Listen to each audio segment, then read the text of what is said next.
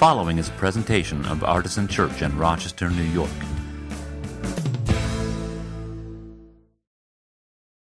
Today's third reading is the gospel reading from the lectionary.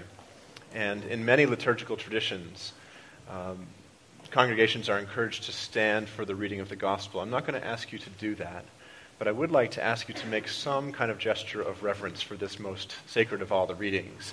And for you, that might be simply closing your eyes or um, covering your heart or lifting a hand. Whatever your body is capable of doing and feels right for you as I do this reading, please do so.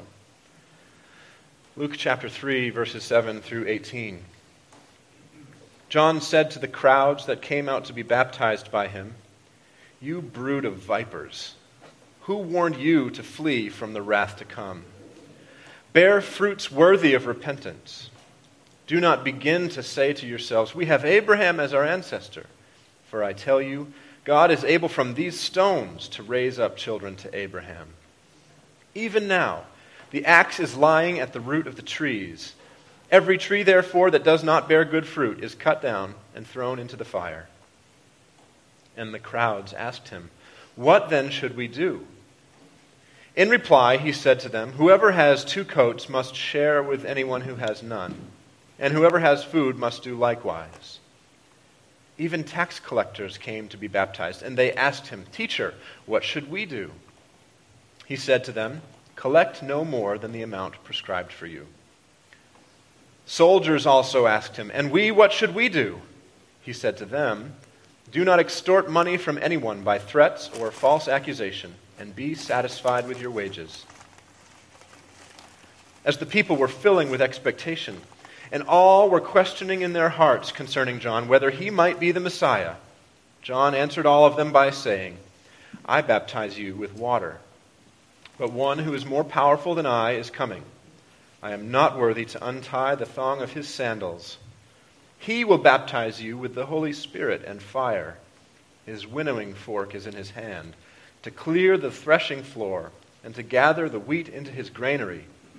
But the chaff he will burn with unquenchable fire.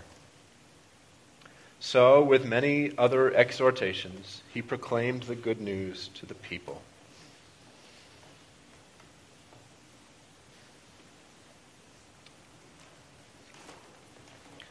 So, how about that for a reading? I'm going to let that simmer with you for a few minutes, and I have a what I think is kind of a fun reflection question for you. Ready? So, if you were a tree, imagine you're a tree, what type of tree would you be? And if that's a little too fruity or nutty for you, you might prefer simply to uh, think about trees and, and what your favorite type of tree is. Or maybe you have a favorite tree somewhere in the world. I saw a photographer on Instagram this week had uh, posted about a, a, 2019 calendar she put together that was 12 images of the same tree in Highland Park. Do you know the one with the big spreading branches? I thought that was cool. Maybe you have a favorite tree. So, what type of tree would you be? What's your favorite tree? I have a favorite tree. It's a, it's a cherry tree. It happens to be that cherry tree, the one right out in the courtyard. That is a Montmorency cherry tree. It's a self fruiting cherry, which means that it doesn't need anybody else to do its work. It can get it all done all by itself, um, which I think makes it a strong, independent tree. And I love it for that reason, and I love it because it was planted in memory of Artisan's church planting coach, uh, Larry Sherman, the Reverend Dr. Larry Sherman um, who uh, died too early several years ago, and, and we planted a tree in his memory, got all the founding pastors of Artisan Church together, put that tree in the ground, and uh, put a little plaque at the bottom of it. And so it reminds me of Larry. I also love it because by the time winter ends in Rochester, I am I am so done with winter, and I am just ready for some beauty and some sign of spring. And that tree is one of the first signs of spring every year. It has these beautiful little white blossoms that come out on it, and then these beautiful red cherries, which the kids come and pick and eat, and they're, they're delicious and tart, really just a wonderful fruit. Last year was the biggest crop we've ever gotten from that tree. Uh, I picked a whole bowlful off of it, like a big bowlful, which I weighed out at about 11 pounds. And then about a week later, I came back and did it again. So that tree put off a lot of cherries last year, many of which my wonderful wife turned into a cherry pie, which was one of the highlights of the year for me. So I guess what I'm saying to you is that my favorite tree is a pie tree. I don't know what your favorite tree is, but mine is a pie tree. So we'll talk more about fruit today. That's kind of the, the central point this morning. Uh, it is the third Sunday of Advent, which means, if you can believe it, we are past the halfway point in this season of expectation and preparation for Christmas, the coming of Christ. And one character who shows up uh, every year, sometimes more than once a year, in the Advent readings is John the Baptist. I like to call him John the Baptizer, so as to confuse or avoid any confusion with the uh, Protestant denominations that are called Baptist. And that's in part due to the fact that I grew up in a Protestant denomination that was called the Church of the Nazarene, um, named uh, for Jesus, who was from Nazareth. Jesus was the Nazarene. So the Church of the Nazarene was the Church of Jesus. And we always had a, a joke that uh, John was a Baptist, but Jesus was a Nazarene. I didn't say it was a good joke. I just said we had a joke. so I prefer to call him John the Baptizer. Uh, John the Baptizer, an important character in the early parts of the Gospels, these stories about Jesus, was seen as a prophetic figure fulfilling the, the, the prophets of Israel. Uh, and, and John is the one they mentioned who's a voice crying out in the wilderness, Prepare the way for the Lord. And John points us to the Messiah, Jesus, the Christ. John is really something. Uh, I think of John sort of like the uh, street preachers with the megaphones who yell at us. You ever seen the street preachers with the megaphones who yell at us? right? John's kind of like them. Um, he wants to remind everybody that they're headed for big trouble if they don't uh, straighten up and fly right. You know. Did you catch the words in that in that reading? What the, the, the first thing he said when these people came out to the wilderness. Now, somehow he managed to be charismatic enough to amass a crowd of people who wanted to come out to the edge of civilization and be baptized in a muddy river as a sign of their repentance, of their, their changing of their mind. That's what repentance means. And he's like, okay, I'm glad the crowd is here. You brood of vipers! Who warned you to flee from the wrath to come? I mean, he got his preacher voice on like that. He didn't even like ease into it. He called them snakes right out of the gate. I, that's not probably the best way to keep a, a crowd for your sermon. he said to them, Bear fruits worthy of repentance. Even now the axe is lying at the root of the trees. Every tree, therefore, that does not bear good fruit is cut down and thrown into the fire. So, as I was studying this passage this week, I became quite fascinated by something that I noticed, which is that these specific groups of people who Luke mentions in the story as having come out to John for baptism and to, to ask him questions about what they should do, they are some of the same groups of people that Jesus ministers to again and again and again in the Gospels. Did you notice that? First of all, there's a crowd. Jesus had crowds with him all the time. So many times, so much that he had to like sneak away from them sometimes.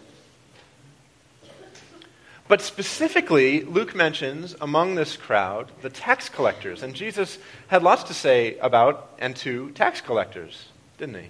In fact, one of the accusations about Jesus was that he spent too much time with them because they were corrupt, and, and it was thought that he shouldn't be with them.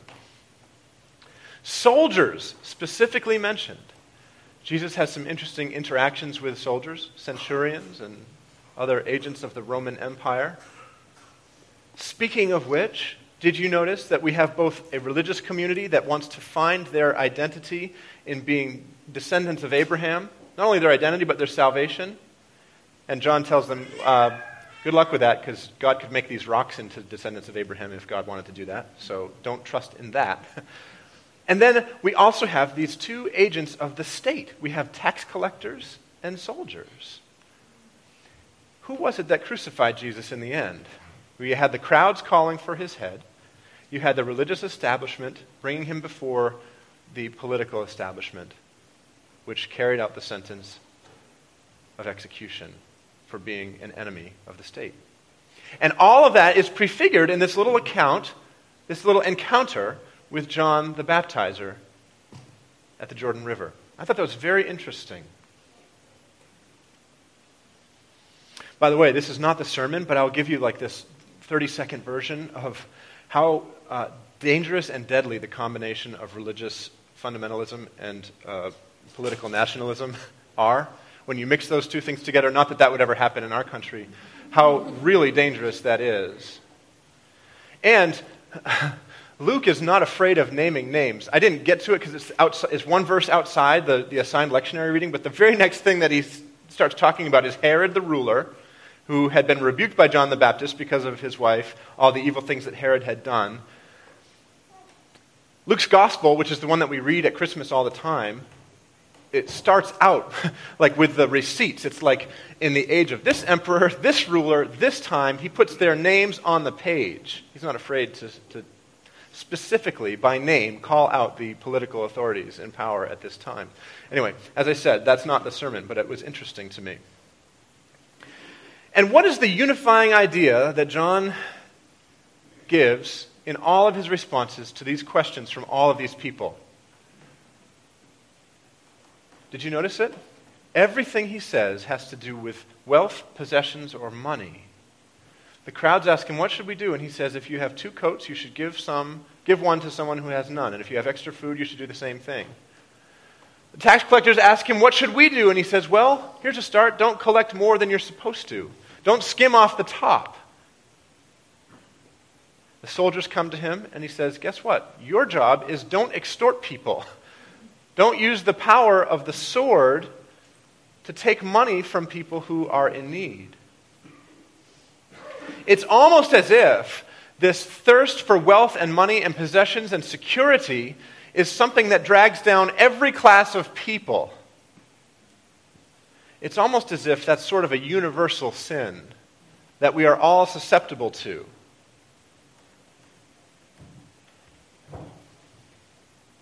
That's also not the sermon. but if you look at his teaching, John the Baptizer's teaching. The point is, you see all this foreshadowing, not only in the interactions that Jesus will have with some of the same people that John interacted with, but in some of the content of the messages, which is about caring for those who are oppressed and in need more often than anything else. So, I want to spend a few minutes with this idea of fruit. That one key line really just leaps off the page to me. John says to these crowds of people, right after calling them a, a brood of vipers, which means like a, a, a nest, a family of snakes, he says to them, Bear fruits worthy of repentance. And he warns them if you don't do this, if you don't bear fruits that are worthy of this repentance you're purporting to undergo, then the consequences are that you're going to be like chopped up like firewood and burned up or separated like the chaff from the wheat and burned up. Right? Now, because of um, some other imagery that we find in, in Scripture, and even more than that, because of the uh, nature and character and tone of so much uh, revivalist preaching, we hear fire and we immediately connect that with punishment.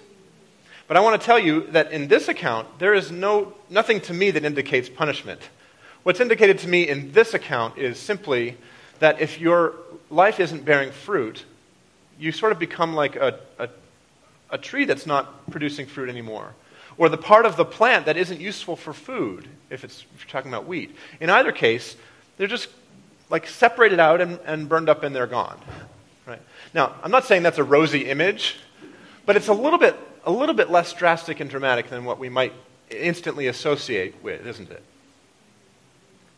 The, the fear here is fruitlessness, it's futility and death, not necessarily punishment and, and pain.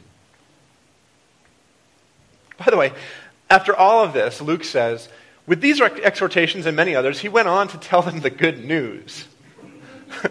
Isn't that kind of funny to think? Why is all of this stuff about being burned up and thrown in the fire? Why is that good news? Well, what if you were one of the people who got your taxes collected double? What if you were one of the poor people, um, citizens of Rome, who had a soldier show up at your door one day with a sword saying, How much money you got in that little purse there? What if you were one of the class of oppressed and harmed people in the world?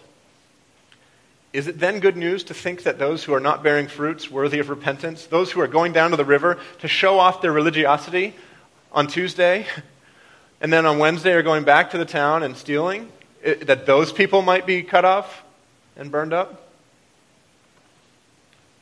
It might be better news anyway. But I want to I want to I want to kind of sit with this image of fruit for a while. Fruit is one of those images in this gospel that shows up again and again. I think uh, by, I think it was 11 or 12 times the word fruit shows up in Luke's gospel. From the very first one, which is when uh, the angel appears to Mary and says, Blessed are you among women, and blessed is the fruit of your womb, right? which is from the Hail Mary prayer. It's the, it's the source of the Hail Mary prayer that Roman Catholics pray. Mary is next week, by the way. If you want more Marian uh, talk, we'll, we'll do that next week. But that's the first mention of fruit. And the last mention of fruit is the Last Supper, when Jesus is in the room with his disciples shortly before his crucifixion. And he says to them, as he gives them the cup, Drink of this, all of you, for I'm telling you, I will never drink from the fruit of the vine again until the kingdom of God has come. Those are kind of the bookend examples of fruit in Luke's gospel. And in the middle, you have this one with John the Baptist and a lot of the teachings of Jesus, where fruit becomes an important metaphor for spiritual health. Um, Jesus sort of reiterates some of what John said. He said, No good tree bears bad fruit, nor again does a bad tree bear good fruit. You will know the tree by its fruit. This, this cherry tree out in our courtyard is a beautiful, uh, healthy, flourishing tree because it bears fruit. If it went five years and never gave us any more cherries, I don't know that we would cut it down necessarily, but it would stop being the thing it was supposed to be. That would be pretty clear. You will know the tree by its fruit. Jesus also has a very famous parable of the sower, uh, uh, somebody who plants uh, seeds and they get scattered about in different types of soil, and some of the trees, some of the seeds uh, get choked out, and some of the, the seeds grow up and um, are kind of weak, and some of them grow up and they bear fruit. There's another parable that Jesus gives involving fruit that uh, is about a gardener, and I will talk about that one shortly. The point is, when you see the word fruit in Luke's gospel, you can think about um, the idea of a healthy and flourishing spiritual life. Sometimes that's a positive image, and sometimes, as with John the Baptizer here in Luke chapter 3, it's kind of negative. It's kind of alarming. It's, it's very convicting. John says to them, Listen, if your life isn't producing fruit that's worthy of the repentance that you are indicating you want to make, don't bother. Don't come down to this river wanting me to baptize you so that you can show all your friends that you're repentant if the fruit of your life is not worthy of actual repentance. It's a, it's a, it's a sermon against hypocrites, which we love. Don't we love sermons against hypocrites? Man, go get those hypocrites, John. Nice job. I will forgive you for being a Baptist. You're doing so good until you realize that you are also a hypocrite. That in some ways you are also making these outward signs of religiosity while inwardly you are profiting from your power and privilege. You're saying the right things and doing the right things, and maybe you're not claiming to be a son or a daughter of Abraham, but you are attending church and you've got the little fish on your car or whatever it might be and you're still trampling on the poor with your life.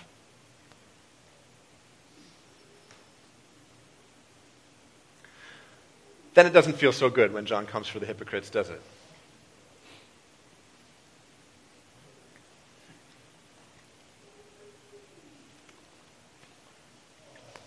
So, all this talk of fruitless trees being cut down and thrown into the fire,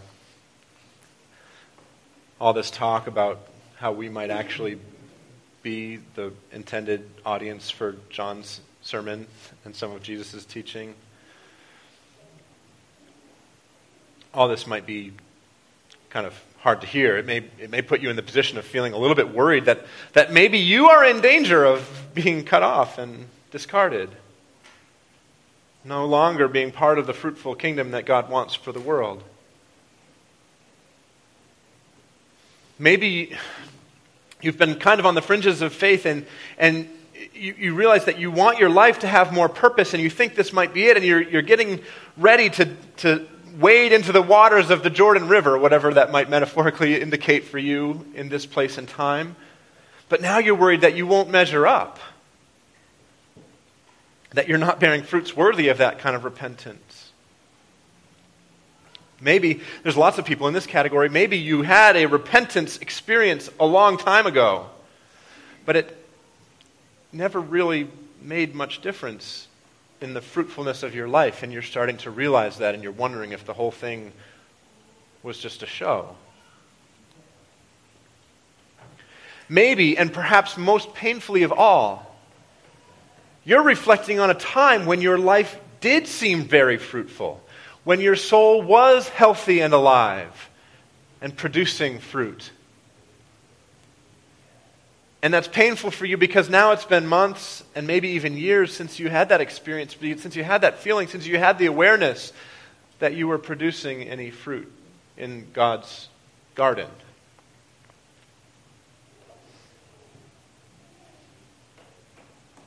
Maybe you're wondering if, if your soul will ever see another spring, or if this spiritual winter is actually where things end for you and God.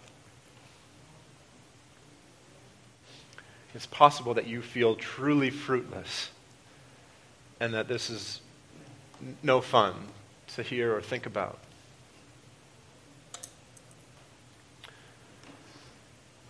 But I do have good news. There is good news for all of you. And it's not just the good news that was mentioned earlier in the passage. That's, that's one thing. This is even easier and better, I think, to, to receive. Because there is one more mention of fruit, one more parable of Jesus that involves fruit in Luke's gospel. I didn't read it to you. I'll summarize it for you, but it's from Luke chapter 13. It's a parable of a gardener, a gardener who planted a fig tree in his vineyard. Now, I don't know if that's like a bad idea or the right thing to do. I'm not sure if fig trees belong in vineyards or not. I don't quite think it's the point of the story, but it did make me wonder. Maybe his problem is that he planted a fig tree in a vineyard. but I'm sure there's a spiritual lesson you can draw from that too. But here's the point of the story he planted this fig tree and it produced no fruit. Year one, no fruit. Year two, no fruit. Year three, no fruit. Three years he went back to this tree, got nothing from it. Three is an interesting number in the Gospels, isn't it? Three years he went back to this tree and had no fruit. And he said to the gardener, This tree is useless. Cut it down and, and what? Throw it in the fire. It's taking up space. And the gardener said, Sir, no. Not yet. Let me, let me dig around the outside of it a little bit and put some manure in there. let me fertilize it, in other words. Let me take better care of it. Let me give it the attention that maybe it needs. And let's give it one more year. And if after a year you come back and it still hasn't produced any fruit, then fine. You can cut it down. But maybe it will. And wouldn't it have been a shame to lose it?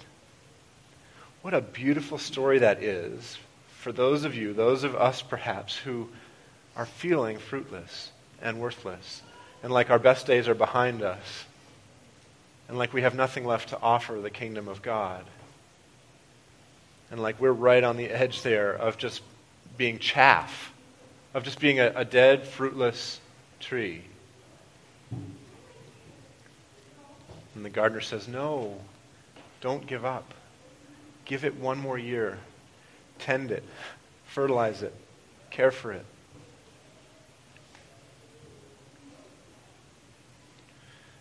See, John is the straight up fire and brimstone preacher. He calls us to immediate repentance. He tells us, flee from the wrath to come. He's, he's like that um, megaphone preacher. He's like the, the revivalist preacher who uh, encourages you to think about the fate of your everlasting soul if you should not make it home tonight. Have you ever been in that room? I've been in that room a few times. And sometimes, let's be honest, sometimes we need that kind of rhetoric. Sometimes we need that to shock us out of the stupor that we are in spiritually. That's John's MO. Jesus is a little different. It's not that he never gets fiery with people. He does occasionally get fiery with people, particularly people who think they have everything together, particularly people who have uh, a view of themselves as religious experts. Jesus will go there with those people sometimes. But Jesus also gives us this picture of the gentle, patient gardener who simply wants their fig tree to produce fruit, to become everything it was meant to be a picture of a gardener who wants the tree to live up to its potential to be a blessing to everyone around it. A picture of a gardener who not only wants that for the tree, but is willing to give it time to make it happen, and is willing to care for the tree and tend it, and prune it, and fertilize it, and water it, and everything that it needs. And remember that when Jesus speaks, when Jesus acts, when Jesus loves us in this way, Jesus reveals the heart of the Father.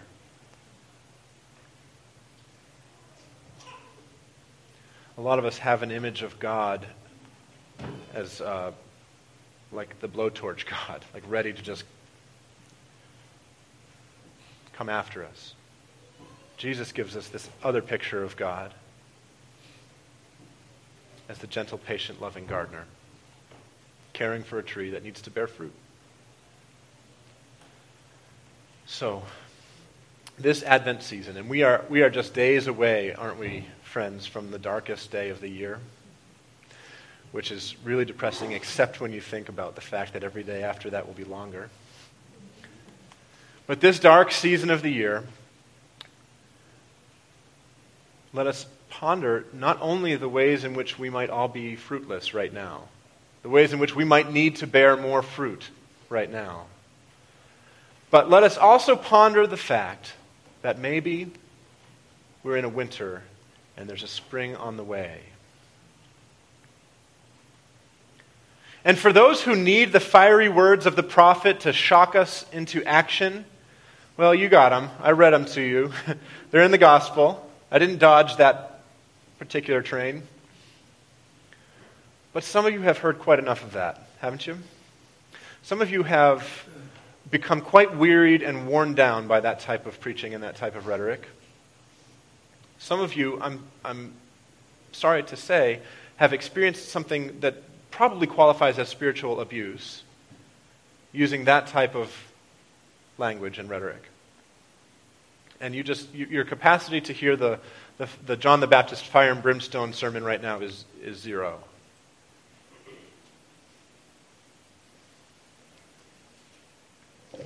For you, I give you the gardener, whose patience with you gives you one more year, and one more year, and one more year, and one more year. And whose skill in resurrecting that which is dead and fruitless is unparalleled and unending. May that be hope for you this Advent season. Amen. In just a moment, I'm going to invite you to come and take communion if you wish. Artisan's communion table is open to all who are seeking to follow Jesus in this place. You don't need to be a member of our church or any church. You can come to the table through these middle aisles and receive the communion by taking a piece of bread and dipping it in one of the cups. You can eat it right there at the table. May it be for you the real presence of Jesus the Savior, his body and blood broken for you, shed for the forgiveness of sins. May it be food for your weary and hungry spiritual souls. And may it be an act of unity with each other and Christians around the world and throughout time who have partaken of this same sacrament. One of the changes we've made to our liturgy during Advent is that we're doing the confession uh, right before communion. And so uh, this week it's the confession of sin from the Book of Common Prayer. And as you prepare your hearts to receive the good grace of Jesus the Savior, let's pray the words of that confessional prayer together. Most merciful God, we confess that we have sinned against you in thought, word, and deed, by what we have done, by what we have left undone. We have not loved you with our whole heart. We have not loved our neighbors as ourselves. We are truly sorry, and we humbly repent. For the sake of your Son, Jesus Christ, have mercy on us and forgive us, that we may delight in your will and walk in your ways to the glory of your name. Amen. As the band leads us, our communion table is open now and for the rest of our service. And if you'd like to receive prayer from a member of our prayer team, that takes place at the back corner of the room. I encourage you to respond to the Spirit's voice in your life today. Amen.